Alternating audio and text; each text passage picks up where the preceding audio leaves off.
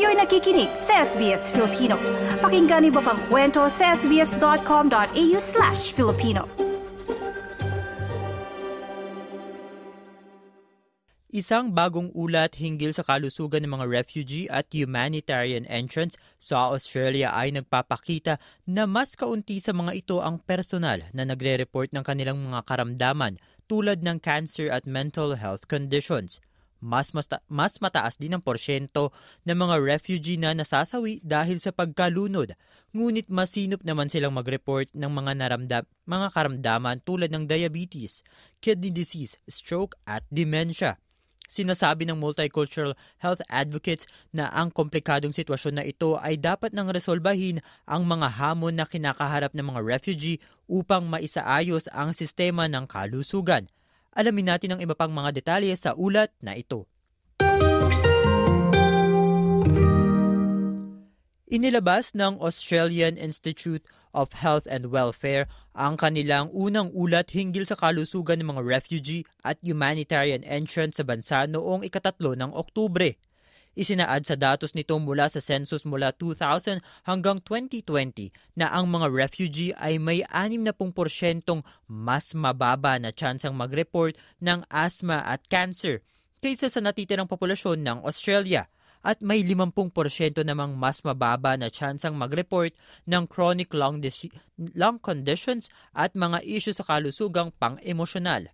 Sinabi ni Vanessa De Souza ng ahensya na maaaring may mga kinukonsiderang kultural na aspeto at ito'y nagiging dahilan para sa kakulangan nila sa pagre-report ng mga sakit, lalo na kung kaugnay ito sa kalusugang pang-emosyonal. We do know that there might be some self report limitations when it comes to mental health conditions. So we do know that there might be a, a, reluctance or a stigma attached with talking about mental health conditions, and that maybe accessing services might be difficult. So we do hope that it shines a light in some ways in some of the areas that could be improved on. Nadiskubre ng ulat na ang komunidad na ito ay may mataas na tsansang masawi dahil sa liver cancer at mga aksidenteng pagkalunod. Sinabi ni Ms. De Souza na ipinapakita ng datos na maaaring kinakailangan ang mas masusing mga inisyatibo para sa kaligtasan sa tubig para sa mga refugee at humanitarian entrants. So accidental drowning deaths among refugee and humanitarian entrants were 2.4 times as high as the rest of the population.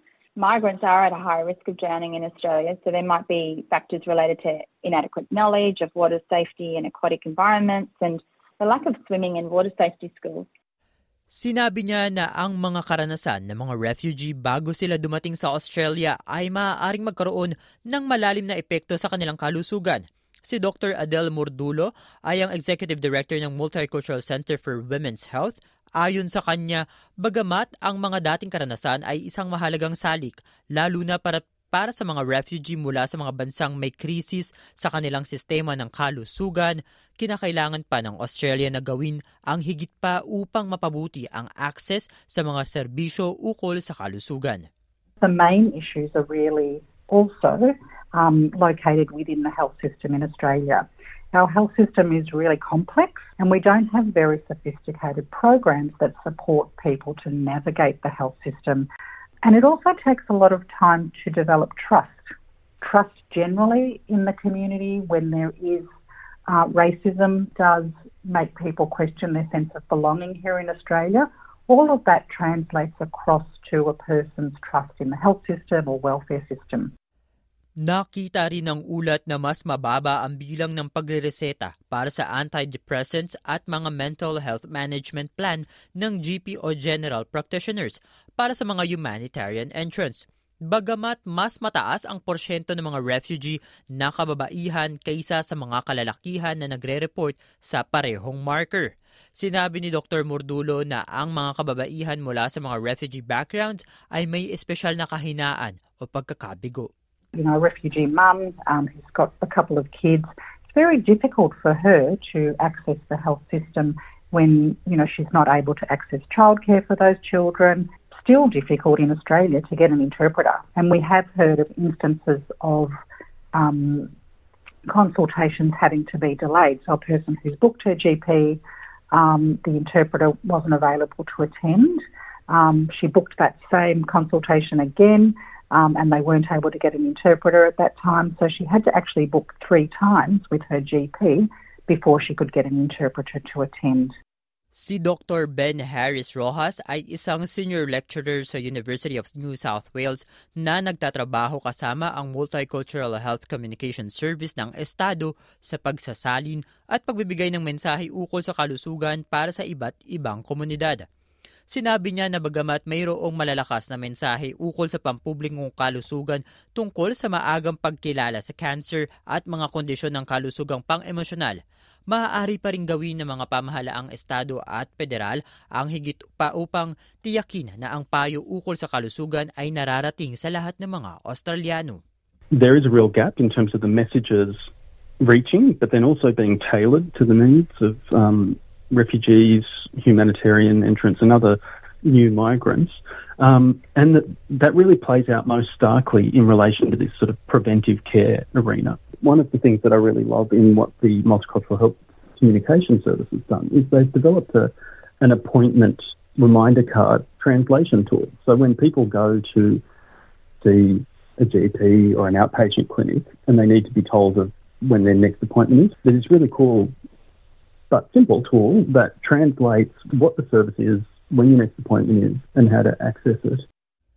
Hindi lahat ng natuklasan sa ulat ay negatibo. Natuklasan nito na mas mataas ang tsansang mag-report ang mga refugee ng diabetes, kidney disease, stroke at dementia kaysa sa karaniwang populasyon.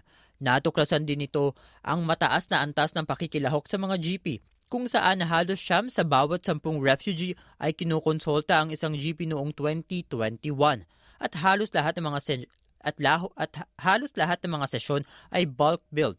Sinabi ni Dr. Harris Rojas na sa harap ng kakulangan ng mga GP na bulk bill, mahalaga na matulungan ang mga refugee na magpatuloy sa kanilang access sa kanila upang mapabuti ang kalusugan. GPs are really important because they often are health professionals who do consultations in languages other than English as well.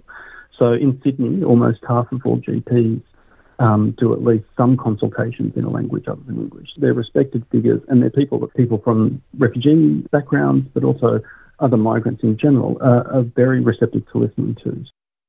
Ang ulat na ito ay mula kay Henry Buckley para sa SBS News na isinalin sa wikang Filipino.